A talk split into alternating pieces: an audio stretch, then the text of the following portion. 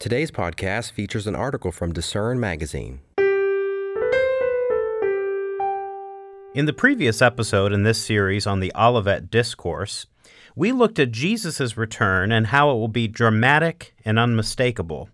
We covered how every eye will see him when he descends to earth in power and glory to the piercing sound of a trumpet. But what will happen in the immediate aftermath of Christ's second coming? You know, there are many ideas about what Jesus will do after he returns. Some believe he will return for just a short period of time and then return back up to heaven, either leaving the earth inhabited by mortals, some believe that, or, as others believe, destroying it completely. Some refer to this as the end of the world. But as we'll see, Jesus' return is not the end of the world, in the sense of the end of the planet Earth. It will be the end of one age or epoch and the beginning of a new one, but not the end of the world in general.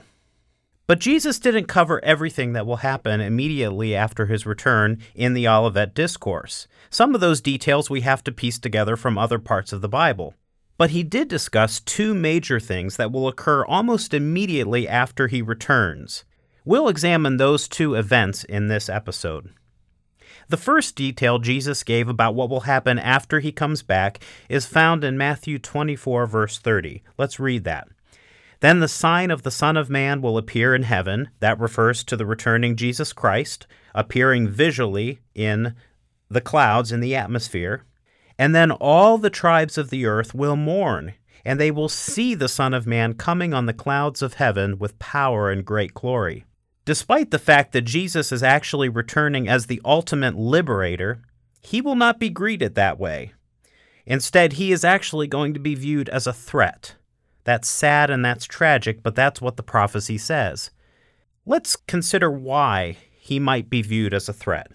Consider that before his second coming, the world is going to experience frightening and destructive times Part of the frightening and destructive times will be cosmic disturbances.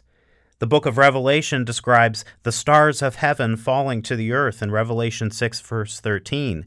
That's likely a reference to intense meteor showers. This will cause people to fearfully take cover under rocks and caves just to preserve their life. Needless to say, after experiencing this, people will be very terrified of anything that comes from the sky, especially a being who will be introduced by an ear piercing noise and who will look unlike anything anyone has ever seen before. Another reason is they won't even recognize him as Jesus Christ. Think about when most people think of Jesus Christ, what image do they have in their head? Well, they think of the images of Jesus we see in art in the movies. He usually is, is kind of a soft man with long hair and a beard, and also Caucasian. But that's not how Jesus is going to look when he returns. That's not what the real Jesus looked like, and that's not what the spiritually powerful returning Jesus Christ is going to look like. Jesus will appear as an immensely powerful and radiant being. In fact, you can read a description of what his appearance is like now in his glorified form in Revelation chapter 1, verses 13 through 16, and Revelation 19, verses 12 through 15. He will look nothing like anybody thinks he looks. Some people may even think he's some sort of alien invading the earth from outer space. But the people on earth aren't just going to be mourning or cowering in fear at his coming. The book of Revelation actually describes a human effort to launch a military counterattack against him. Literally, human armies will try to make war with the returning Jesus Christ.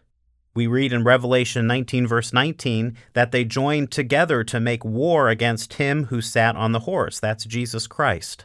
But we also read that this counterattack will fail miserably. It won't last very long, as Jesus will quickly destroy these armies and its leaders. They will be no match for the power of their returning Creator. Jesus is coming to liberate the world from sin, from the beast, from evil, from Satan, and bring peace. But in order to do that, first he'll have to fight against those nations that come against him and that try to resist him. Zechariah 14, verse 3, and also Revelation 19, verse 11 talk about that. Sadly, to bring peace, he will first have to bring war. A sad truth is that sometimes human beings only understand superior force. And Jesus will use superior spiritual force to defeat these armies and to establish himself as the most powerful being on earth, the new ruler, the new King of Kings. Let's move on now to the second detail Jesus gave in the Olivet Discourse about what happens after he returns. We find that in Matthew 24, verse 31. We read, And he will send his angels with a great sound of a trumpet, and they will gather together his elect from the four winds, from one end of heaven to the other. This is really one of the most encouraging verses in the entire Olivet Discourse. As Jesus is descending to earth, he'll be followed by an army of angels from heaven. These angels who follow Christ as he descends down to earth will be responsible for going out and gathering God's faithful saints, those who are scattered throughout the earth. This gathering will include all of God's faithful people, both past and present. The apostle Paul gave more details about this in 1 Thessalonians 4 verse 16, another very encouraging prophecy. The apostle Paul writes, "For the Lord himself will descend from heaven with a shout, with the voice of an archangel and with the trumpet of God, and the dead in Christ will rise first. Then we who are alive and remain shall be caught up together with them in the clouds to meet the Lord in the air." So in this verse we see two groups of people who will be gathered and caught up at Christ's return. Let's examine who those two groups are. The first one is called the dead in Christ. This first group is God's faithful people who are slumbering in the sleep of death. The Bible shows that the dead are unconscious, sleeping in their graves. They're not in heaven or in hell. And when he returns, the dead in Christ, those who are Christians, those who were faithful to God, will be raised to life. They will be raised and given new spiritual bodies. Paul describes it this way in 1 Corinthians 15, verse 52 The dead will be raised incorruptible. Incorruptible means they will no longer be subject to death and decay. Now let's look at the second group that Paul talks about we who are alive and remain. This second group describes God's people who will be alive when Jesus Christ returns. After the dead in Christ rise, God's living saints will rise too rise into the air, and will also experience the same transformation from flesh to spirit. Together, God's faithful people from all ages will meet the Lord in the air. Romans 8, verse 17 tells us that God's people will be glorified together. Jesus gave an interesting short description of what this will be like in Matthew 24, verses 40 through 41, also a part of the Olivet Discourse. He said, Then two men will be in the field one will be taken and the other left. Two women will be grinding at the mill. One will be taken and the other left. What this describes is two people working together somewhere on earth one, a Christian following the teachings of Christ, and another, an unbeliever. When the trumpet sounds, the authentic Christian will rise in the air to be changed and meet Christ. Now, Jesus' description of one will be taken and the other left has caused some confusion that we have to address. Some use these verses as proof texts for a secret rapture. The popular Left Behind book series and movie series gets its name from this passage. The idea is that taken Christians disappear because they're raptured to heaven, causing unbelievers to be left behind to face the tribulation. But that is not at all what Christ is talking about here. We can prove that very simply because the rapture supposedly happens before the tribulation. But these verses here, in verses 40 through 41 of the Olivet Discourse, describe something that happens after the coming of the Son of Man, after the tribulation. This is something that occurs when Jesus Christ visually returns, not something that happens in some secret return before the tribulation. Also, note that Jesus simply said that one will be taken. He said nothing about this person vanishing into thin air and going off into heaven.